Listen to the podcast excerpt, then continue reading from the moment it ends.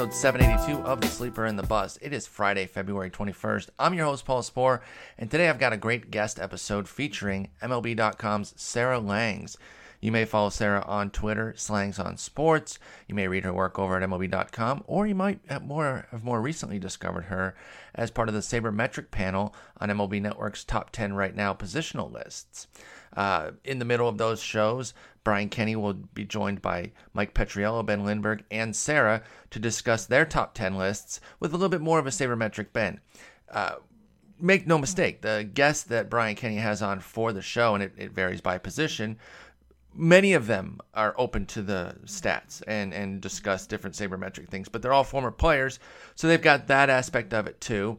And you know they'll, they'll definitely mix some of that in. It's not that they're all anti-number and anti-analytic. It, it's nothing like that. But when they jump over to the sabermetric panel it's definitely a lot more of like a um, you know fangraphs video essay so to speak. So uh, i thought she did a great job with that. Uh, like i said following her on twitter is great. She puts out a lot of great uh, content via baseball savant always finding really interesting stats that i'm sure drive a lot of her article ideas as well. So without further ado let's get into the conversation with sarah. All right so i'm joined now by sarah langs from mlb.com good morning sarah. How's it going It's going great. Thank you so much for having me on. I really appreciate you being on. Uh, got to watch you over the winter on the top 10 shows, the top 10 right now, MLB Network shows. How did you enjoy those uh, those episodes? Because it's something I look forward to every year, and the sabermetric panel is probably my favorite part. So to see you on there was was really fun.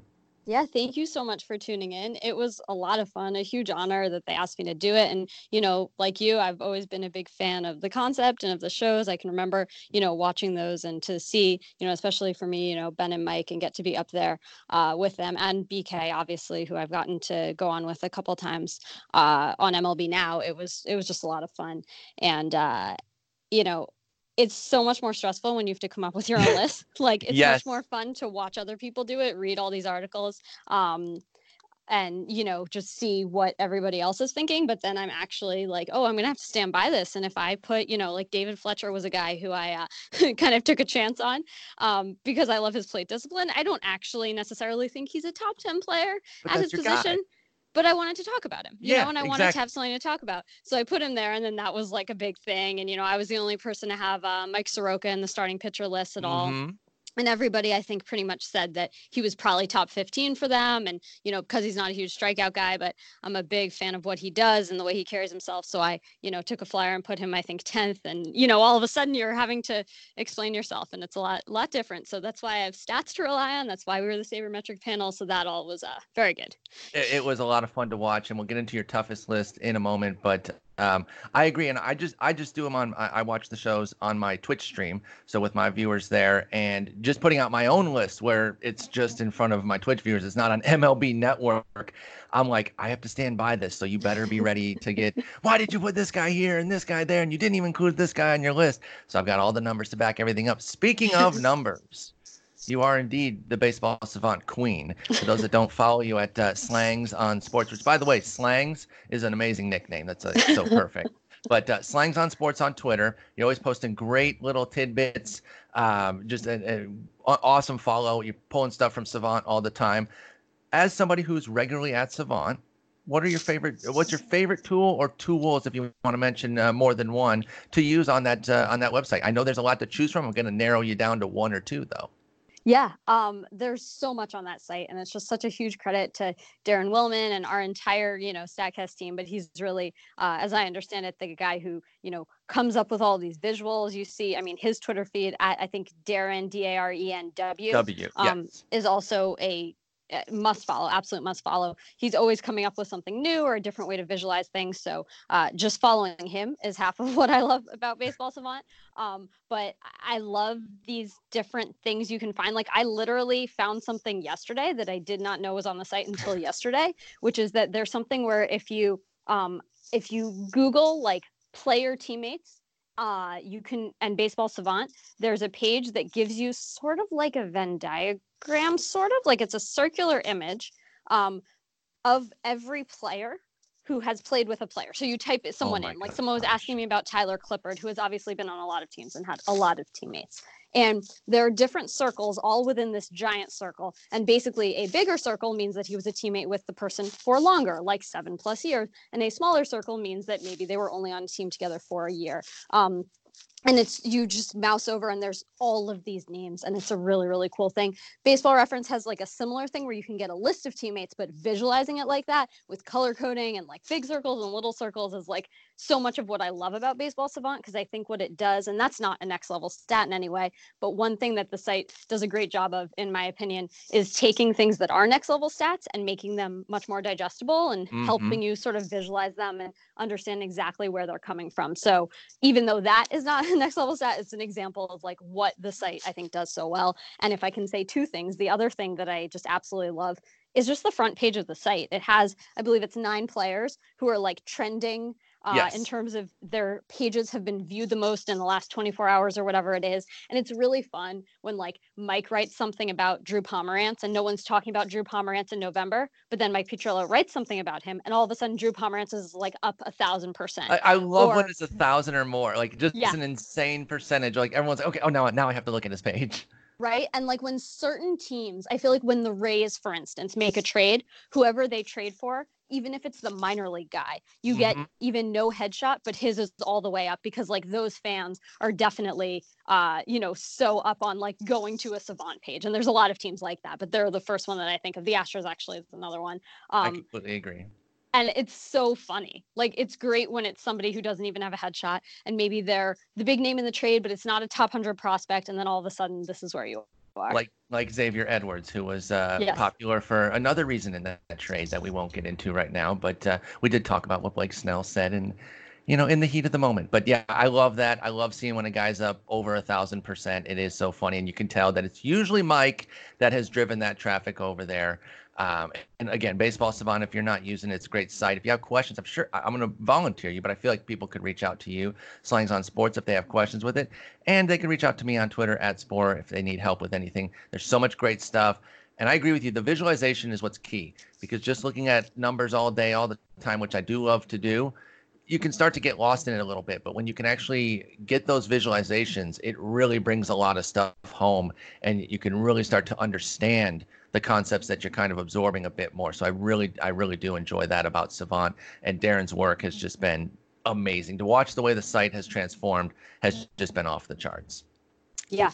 As, right. And if I can uh, chime in one other of thing, course. Um, we actually, there's a, a Twitter account that he started last year that I think uh, hopefully we'll use more this year that's at Savant Tips. So S A V A N T.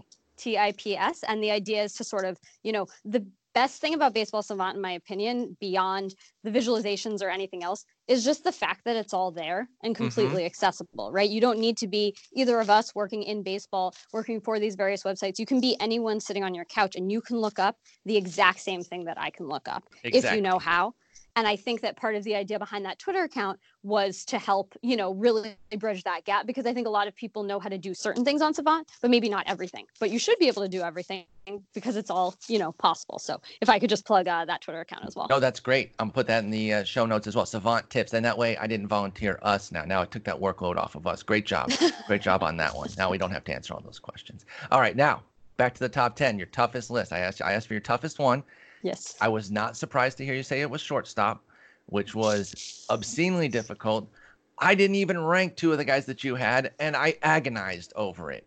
So our top fives, I'll, I'll give you your top ten list. It was uh, Lindor, Story, Baez, Semien, Bogaerts, Correa, Seager, uh, Trea Turner, Fernando Tatis Jr., and Gleyber Torres. Yep. I didn't even have Correa on my list. Yeah. Nor nor did I have Seager and it was so difficult. Nobody put Andrelton Simmons, which I get his bat wasn't there, but he was so transcendent defensively that yeah. I did I did put him. So uh, we have the same top five, just a little different order. Lindor, Baez, Story, Bogaerts, Semien for me. We just have small changes there. Then I went Simmons, Tatis, Turner, Torres, and Paul DeJong. So I favored yes. defense a bit with Simmons and DeJong. You mentioned that it was difficult for you. Who were who were those 11, 12, 13 that you were like, oh, I got to get them on the list, but I have to make cuts? Yeah, I mean, the incredible thing to me about shortstop is that there were, as you're saying, so many guys who I didn't have top 10 who, like, I would believe if someone put number five, you know, like yep. they were that good. Uh, DeJong was my 11 i guess. I didn't really rank it beyond 10 but he was Sure. the number one guy i was really agonizing over. Should i have him? Should i not? Uh, i did have simmons written down you know because of the defense but i you know also age a little bit. I sort of went towards these younger guys. It's such a young young player position at this point but they're also like they're not prospects anymore. You know we, when it Mhm. was lindor and baez and they were back-to-back draft picks and that storyline like we're past that. And now these guys are established players but they're still all really young. Um, no one even mentions Tim Anderson. I mean, I know I that know. you know, and we'll, we can talk about him later a bit, but it was really just batting average, and I understand that. But I mean, the guy led the majors in batting average, and even if that's more of an old school stat, you know, we didn't even talk about him. Uh, you know, Jorge Polanco, I think, was on the shredder list. Mhm. Um, that and I think- surprised me a lot, by the way.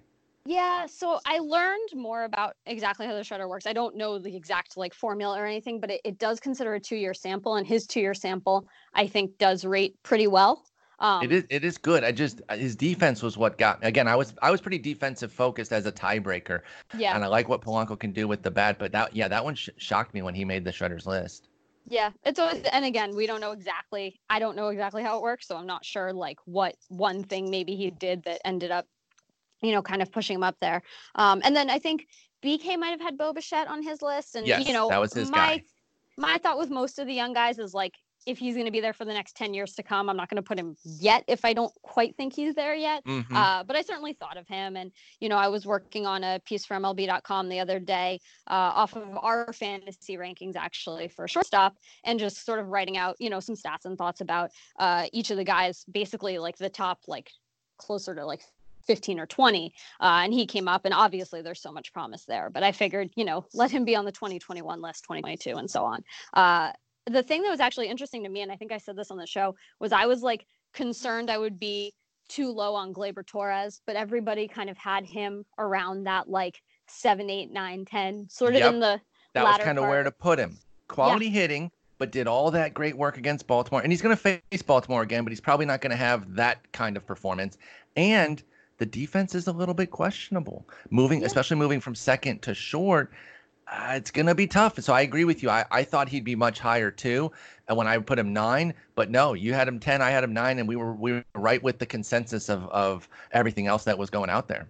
Yeah, I mean he's a great player, but it's funny he gets you know so much hype playing in New York, and that's nobody's fault, and you know it's very well deserved. He's a really fun player to watch, uh, but it's like if you think of how much I heard each of these guys' names in the past year, based on that alone, that's why I was like two. concerned everyone else would have him top five. You know. Yes. Um, but I think he was properly rated, and I think that's great. And I think he'll be moving up that list, you know, in the years to come. I agree. And if he makes any defensive improvements, then then he really is. Uh, Torres does have that top five potential. Yeah. Um, all right, I want to get into another thing. Let's shift over to pitching and talk about the dark horse Cy Young candidate list that y'all put together, where everyone contributed one for each league. And uh, I really like this because we put up a a top uh, 30 starting pitcher podcast that we just did last night. That's going to go up a little bit before this one. And we got into your AL pick quite a bit, talking about how he's a Nice. bit underrated. So why don't you unveil that uh, AL dark horse Cy Young and let's talk a bit about him. Yeah. So, uh, full disclosure, because I'm not sure if it ended up making the article itself, but my initial pick was Mike Clevinger. Um, Okay. We we actually worked on this a couple weeks ago, and for various reasons, it, it didn't end up going up until recently. And in the span of that time, unfortunately, he needed surgery hurt, uh, yeah. for a partially torn meniscus in his knee.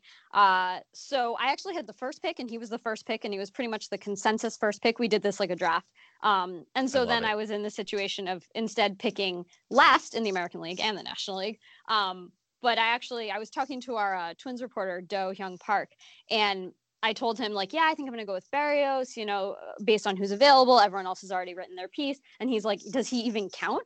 Um, and I thought that that was, you know, a pretty good uh, sign that I was making a good choice here. Uh, I really like Berrios. I love, I love that curveball. Um, we each chose like a stat to highlight, and I chose to highlight his horizontal movement on his curveball, which was, you know, up there with all of the curveball artists that you think of, Charlie Morton and Rich Hill, and I think Wainwright uh, last year with certain uh, minimums. And, you know, I was actually very surprised to see that he had never gotten Cy Young votes in his career. I mean, we No. remember he came up and he had that very bad start to his career where nobody thought that's who he was going to be, and nobody really thought that that was going to matter, and that is exactly what happened. And he's had a like sub three nine ERA uh, ever since. And he hasn't quite been on the ace level. The closest he was was last year. But I, I mean, I was surprised he didn't get a down ballot vote uh, at some point in 2019 or 2018. Which, if he got it in 2019, it would have meant that I couldn't pick him based on our parameters. It's so I'm glad oh, that he if they had any vote, yeah, okay, that makes sense. And So if well, they had a vote in 2019, Okay, I was gonna Yeah. say to that end, I thought, um, yeah, because Clevinger probably got. Well, he actually no, he didn't get any down ballot votes in 18. I thought he would even have something in 18. But uh, Clevinger would have been a great pick too. I love him. His talent is insane. It Yeah. stinks that he's going to start with another injury. But Berrios, he's so nasty. And again, that's what we were getting into on yesterday's show or, or this morning's based on the timeline. Um, and there is that next level though. We I really believe that. My co-host Justin and I, we really believe that it's there. He's been this steady guy for three years now, adding innings each year from 146 to 192 to 200. And you know, it's just been solid high threes, quality whip, but that next level, and I think it's going to be based off of that curveball, turning it into an absolute monster, maximizing that movement that he has on it. And you put the, the key stat was 17 inches on average of horizontal movement. That's so gross. And Yeah. that can kind of be his strikeout offering. And he has great control, so he doesn't Yeah. uh, he doesn't walk guys, give up free passes. His home run rate is fine. It's one one seven uh, each of the last two years. That's not great. It's not terrible. It's it's completely livable, especially when you don't walk guys. But if he boosts that strikeout rate, and I know that it doesn't matter, like you don't need wins for Hall or for Cy Young, but if you put up 22 wins, it brings your profile up still, even in today's age. It does. Yeah. Uh, and with that offense that they have, and I like their bullpen as well in Minnesota, he could be pushing a major win total. And if he comes with a low threes ERA, a 1 0 something whip, and Yeah. over a strikeout per inning, then I'm with you. I think there is dark horse uh, candidacy here for Jose Berrios. That was a great pick. So even though you got Thank you. skunked and, and ended up getting the last pick because your guy got hurt, I think you still did really well there. Yeah, thank you.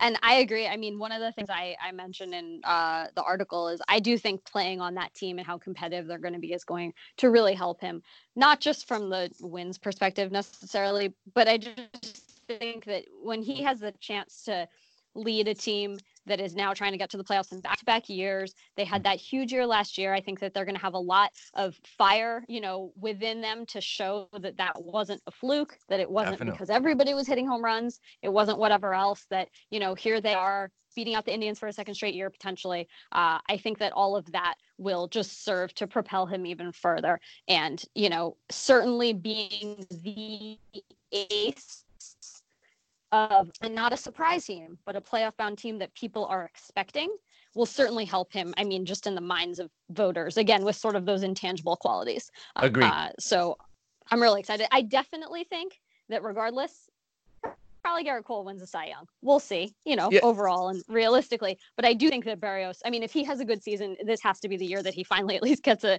down ballot vote or something, you know? Yeah, It just you- seems you- like you- it's all setting up. You would think they're at least going to get some votes for, for Berrios. But yeah, if you're just trying to cash a ticket, you pretty Yeah. much have to take Cole or Verlander. But if you're trying to get some odds and and go a little bit outside the box, the, uh, Berrios and the guys that y'all had, like uh, Montas is somebody I really like. Glasnow, I, I the picks were really good there.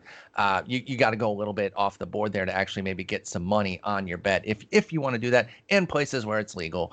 Um, but yeah, I, I liked that. Now the NL one, this is a guy I've always struggled with because I love the player, love his attitude, love Yeah. all the stuff about him. I'm nervous about him on this team. Unveil your NL pick and let's talk about uh, let's talk about this guy. Yeah. So I this was a snake draft, and so I had the first pick in the American League. So I had the last pick in the National League, and I will say that having the last pick in the National League was a little tougher. Um, Mm. I don't know. I guess if you just sort of think more broadly, and this is one of those sweeping statements that I mean I could probably prove, but I don't have the numbers to right now. Like there's a little bit of more question in the National League beyond some of the aces. Um, and I feel like maybe it's younger guys. I don't know exactly what it is. There's also just a lot of guys who had received votes, and you know, I wasn't expecting I was going to say that, that. didn't help. That's the tough part is that Yeah. the, the the candidates there have received those votes, so it does cut into the NL pool. You're definitely right there. Yeah.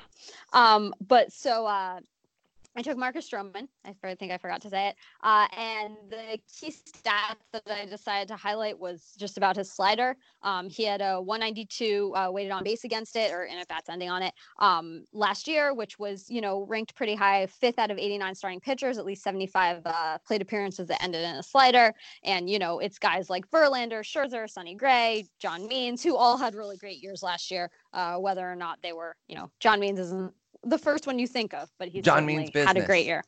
Yes. John Means business. don't, don't, don't sleep on our don't sleep on the guy in Baltimore there. Yeah, and I think that you know even though I chose to highlight his slider, and I do think that that is a key pitch for him, uh, whether he has success in 2020 is really going to come down in large part to the Mets defense. We saw yes. them sort of uh, that infield defense sort of rebound in the second half, especially Amed Rosario. Uh, if you look at his outs above average in the infield after April, they were good. And if you do like a first half, second half split, he was much better in the second half. And, you know, that was something that the Mets were very vocal about and he was vocal about, uh, you know, whatever it was that he, especially over the All Star break, you know, really worked on getting better. And it, did show. And he's a player who has had so much promise, especially defensively. And a lot of where he was ranked when he was amongst the top prospects had to do with his defense. So mm-hmm. it's sort of like he's just finally the guy who we expected him to be, especially in that respect. Uh, it's not just him, but certainly him and the rest of that infield uh, performing well, which they did not on the whole do last year is going to be what makes or breaks Stroman's season in many ways because he's a sinker baller. And that was the big concern, you know, amongst stats people, you know, comparing uh, when he did get traded over of like, that's a rough infield defense to be going over to. So no, while I highlighted his slender, you know, we'll see. No, that's exactly the, the question I would have had and, and, and kind of where I'm at and why I have that disconnect of a player I really like versus uh, in fantasy, kind of having him down the board a little bit because I do worry about that infield defense. But the Rosario improvements are important, and of course, the shortstop is the most important guy. He can kind of carry the the infield there. Um, you know, McNeil's going to be at third primarily. He's not awful, but he's not he's not uh, a standout. Cano has been great defensively in the past, but he's 37, and then Pete Alonso at first. Your first baseman's not the, yeah. the the biggest key there, so we'll see how it goes. I do like Stroman though, and, and he continues to try to evolve his game. He's always working on it, and we'll see what pitching coach Jeremy Hefner has in, in store yeah. for his guys. It's a new coach, so if he's got some ideas, uh, they can get creative with shifting perhaps to kind of you can mitigate a defense that way as well. So. Yeah. I thought it was an interesting pick, and it's one I'm rooting for, even though in fantasy I'm always nervous about him because of his strikeout total and now because of the defense behind him. But good pick. I like your Thank Berrios you. one even more. So let's jump back to Tim Anderson because you, yeah. mentioned him in the uh, in, in the shortstops and said that we would talk about him. Yeah. He won the batting title, right? And I know Brian Kenny would would be crushing us for even calling it the batting title. It's the bet he wants to call it the batting average crown because you weren't the best hitter just because you had the, the highest batting average. But we call it the batting title. He did win it. What's he do for an encore? He's got such an interesting profile. Well, what, what do you really see out of him going forward now after such a, a, a spike year from what he's done previously? Yeah. So I just wanted to come out and say Tim Anderson is a fascinating player to me. I have been on board the Tim Anderson train since when he was in big league camp, the year he ended up getting called up uh, with the White Sox. My mom and I go down to spring training uh, every year just to go to some games. And it was in 2016 and Jimmy Rollins was with the White Sox. He was, you know, I think trying to, he was on a couple teams there towards the end. I think mm-hmm. Giants may have been another one of them actually. Um, you know, trying to figure out if something could stick. And he he was with the White Sox that year, and he was essentially what was standing in Tim Anderson's way. Um, and Tim Anderson was a young player. He was a prospect. He was, you know, all of this expectation. And I just remember reading all of these articles about all of these great things that Jimmy Rollins had to say about Tim Anderson. And this is a kid who has all of his career ahead of him, all of this promise. And I just thought that if someone like Jimmy Rollins had all of that great stuff to say, not just about his play, but about his character, I was like, I need to pay attention to this kid. And so I did. And uh, he did not make the team out of spring training. Uh, uh, Jimmy Rollins made the team. And in like June, they Rollins was not playing well, and they DFA'd him or whatever else, and called up Anderson. And Jimmy Rollins was like so excited for him. And I don't know. I just love that energy. That's just part of what I love so much about the game is mm-hmm. some of these veteran players and the understanding they have and understanding themselves in the context and in the broader, you know, context of baseball as a whole. And, you know, Jimmy Rollins knowing that his time was probably up, but this guy is going to carry the torch and be such a great thing for baseball. So just, you know, aside from the bat flips and aside from the batting title and everything else, like I have been on board for Tim Anderson from the moment that I learned of those connections and all of that that he had to say about him. Uh, so that being said, I don't think he's going to win the batting title again. I think that's fair. Unfortunately. After a, a 399 BABIP, it's yes. probably not going to hold up.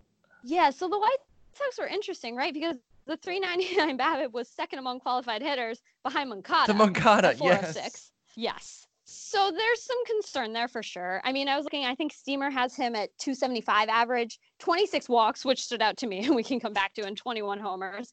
Um, that would be a pretty good year. You know, I mean, I think that mm-hmm. the White Sox are honestly going to be relying on other guys, probably some more power type guys like Eloy and Luis Robert and everybody else. Um, that if he goes out there and hits 275, plays good defense, and you know, bat flips every one of those 21 homers, that mm-hmm. I think that they would certainly be happy with that.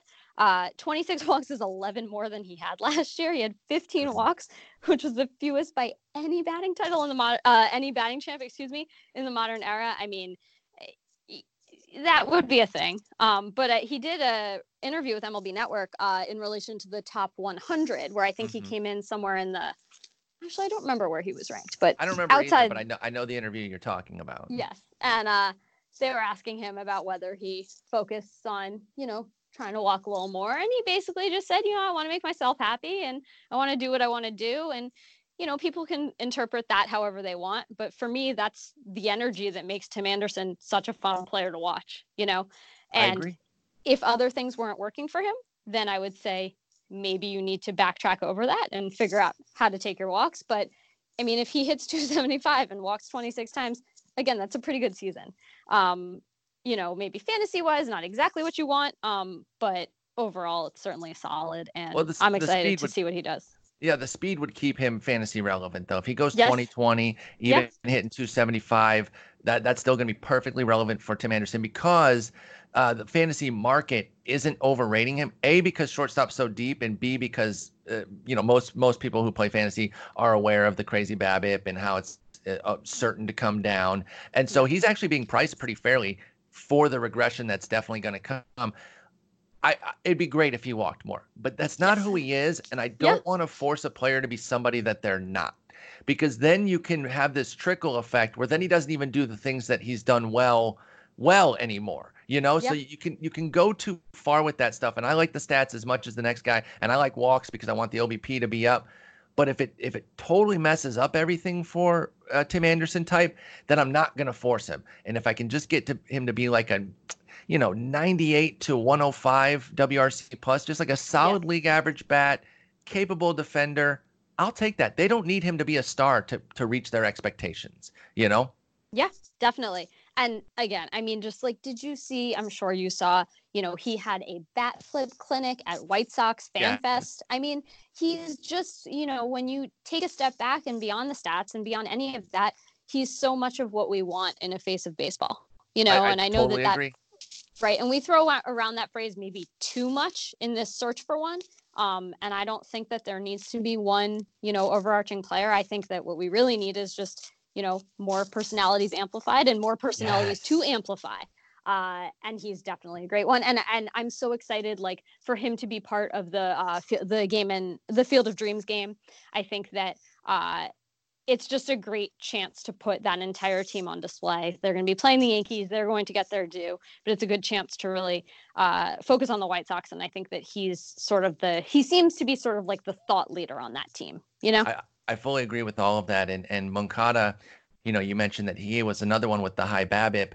and he seemed to be more aggressive. And I, I, I do. It made me wonder all season if if Anderson was in his ear, like, hey man, you know, you don't have to get rid of all your walks. You, you were walking 10, 12 percent of the time but maybe just be more aggressive and you'll get some results. And he got great results. So I'm really excited yeah. to see what what they do. The left side of that infield does for an encore after the big seasons. They're gonna be batting one two ahead of Abreu, Grandal, Encarnacion, Jimenez. That's insane. And then that's going to transition us into our next question about Luis Robert because you did the rookies to watch segment on the next year uh, on top 100 talking about the next year guys and you picked Luis Robert.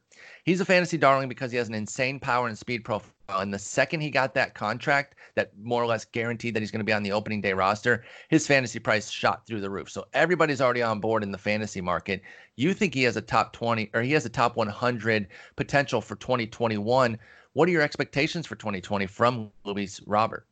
Yeah, I mean they're high. You know, when we did the uh, position rankings that we were talking about earlier, uh, Ben put him maybe number 10 mm-hmm. uh, he had him, and he was the only one of us to uh, take a chance. And you know, it's always and something like that, taking a chance on a guy who has no major league experiences, kind of akin to me taking my chance on uh, David Fletcher. But it was fun, and we got to talk about him and uh, I'm really excited. I mean, from everything that I've read and heard about his ability, I mean, I remember reading articles last year that said that he was pretty much major league ready. And, you know, he dealt with injuries. And last year he played at three levels because he was coming back from those injuries. And mm. that's one concern I have is that uh, you know his projections are based off of that to my understanding at least in part. And you know the, the couple weeks or whatever it was that he played in like high a uh, probably shouldn't count for that because Agreed. that just wasn't even fair. Yeah that being 305 said, wrc plus yeah. and 84 plate appearances. Is that really going to impact his major league work? Probably not. Right. But i do think you know from a confidence standpoint that had to be great. And even if you look at what he did in aaa I think he hit like 294 or something like that. He had 16 home runs. He was definitely not um, shying away from that competition, and that's the closest that he's been to the majors. I do think there'll probably be some sort of adjustment period. Um, sure. It's just so rare that we see these guys come up and like absolutely mash for a consistent period of time. You know, we got like Trevor Story hit all of those home runs in his first few games, and then he kind of came back down to earth, and then actually he's a great player. Mm-hmm. Um, I'm sort of expecting, you know, something along those lines. But I know that Steamer has a 25 25 season for him uh, 25 homers and 25 stolen bases, which would be a lot of fun. Oh, um, and so I'm just excited to see it happen, you know? Yeah, I, I totally agree, and I'm, I'm I'm right there. I've I've fallen hook, line, and sinker for the White Sox as as the darling, you know, wild card pick with a yeah. chance to even dethrone the the Twins. I like the Twins yeah. a lot. It's nothing against them. It's just that this team, if they found another pitcher, if if Reynaldo Lopez takes a step, or or Dylan Cease to go with uh, who they have, and a couple veterans in like uh, Keuchel and um, Gio Gonzalez that they got, like they have the makings for a lot of different stuff here. And you talk about rookies and how we expect them to hit the ground running and just be excellent. You know, it didn't happen with Vlad last year. It didn't even happen with team, teammate Eloy Jimenez. He was actually off to a rough start those first two yeah. months, gets uh, the injury, comes back, and was excellent and still ended up hitting 31 homers, kind of quietly, by the way. Yeah. So, you know, they just have so much excitement up and down that lineup. I'm really excited for Luis Luis Robert, and I love that his nickname is Lou Bob. It's yes. just a great nickname. I'm very very excited for him. I want to talk about one more young player before we go. Yeah. And it's Juan Soto, arguably the most electric young player in the game, in a game full of electric young players. That's the yes. impressive part. And you talk about personalities we need to highlight, his needs to be front and center. Yeah. But you had a tweet highlighting how he barreled 32 of his 39 homers, and you put it, uh, and you had a video link to it, which was a great watch. Is there even more to this incredible game that he's had? Can, can he jump another? Other level possibly eh, with Washington on the heels of what he did last year?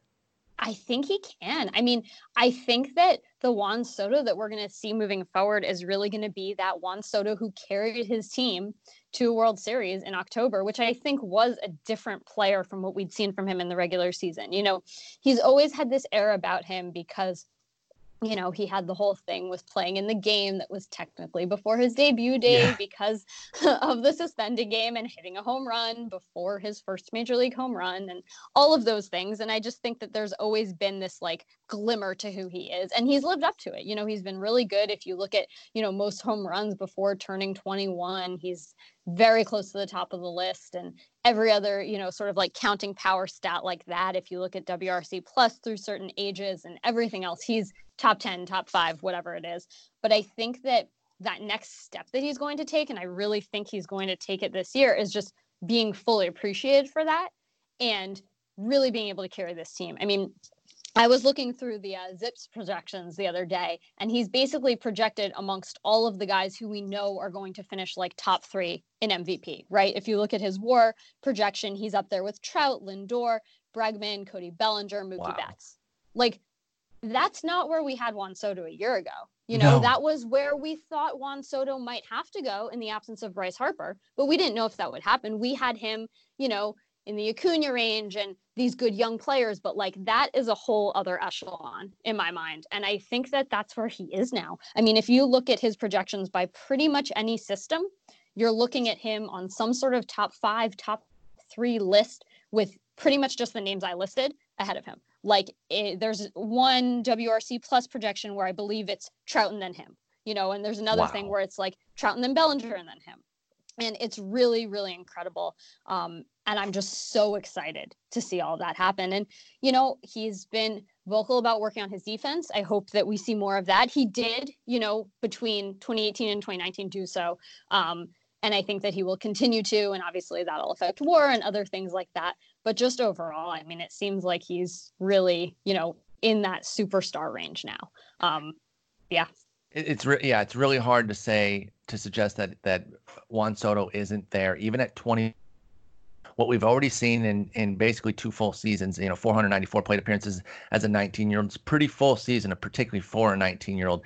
He's yep. been so unbelievable. And then we talk about fantasy realm chipping in 12 steals last year while doing all of that when when speed was never part of the expectation from him. While I wouldn't necessarily bet on those again, he was 12 for 13, so he knows when to go. He was doing the right yeah. things.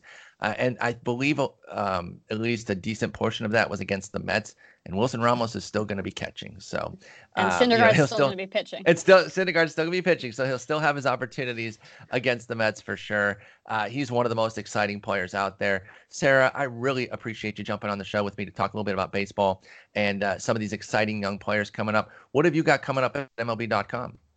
Yeah. Uh, thank you so much for having me, first of all.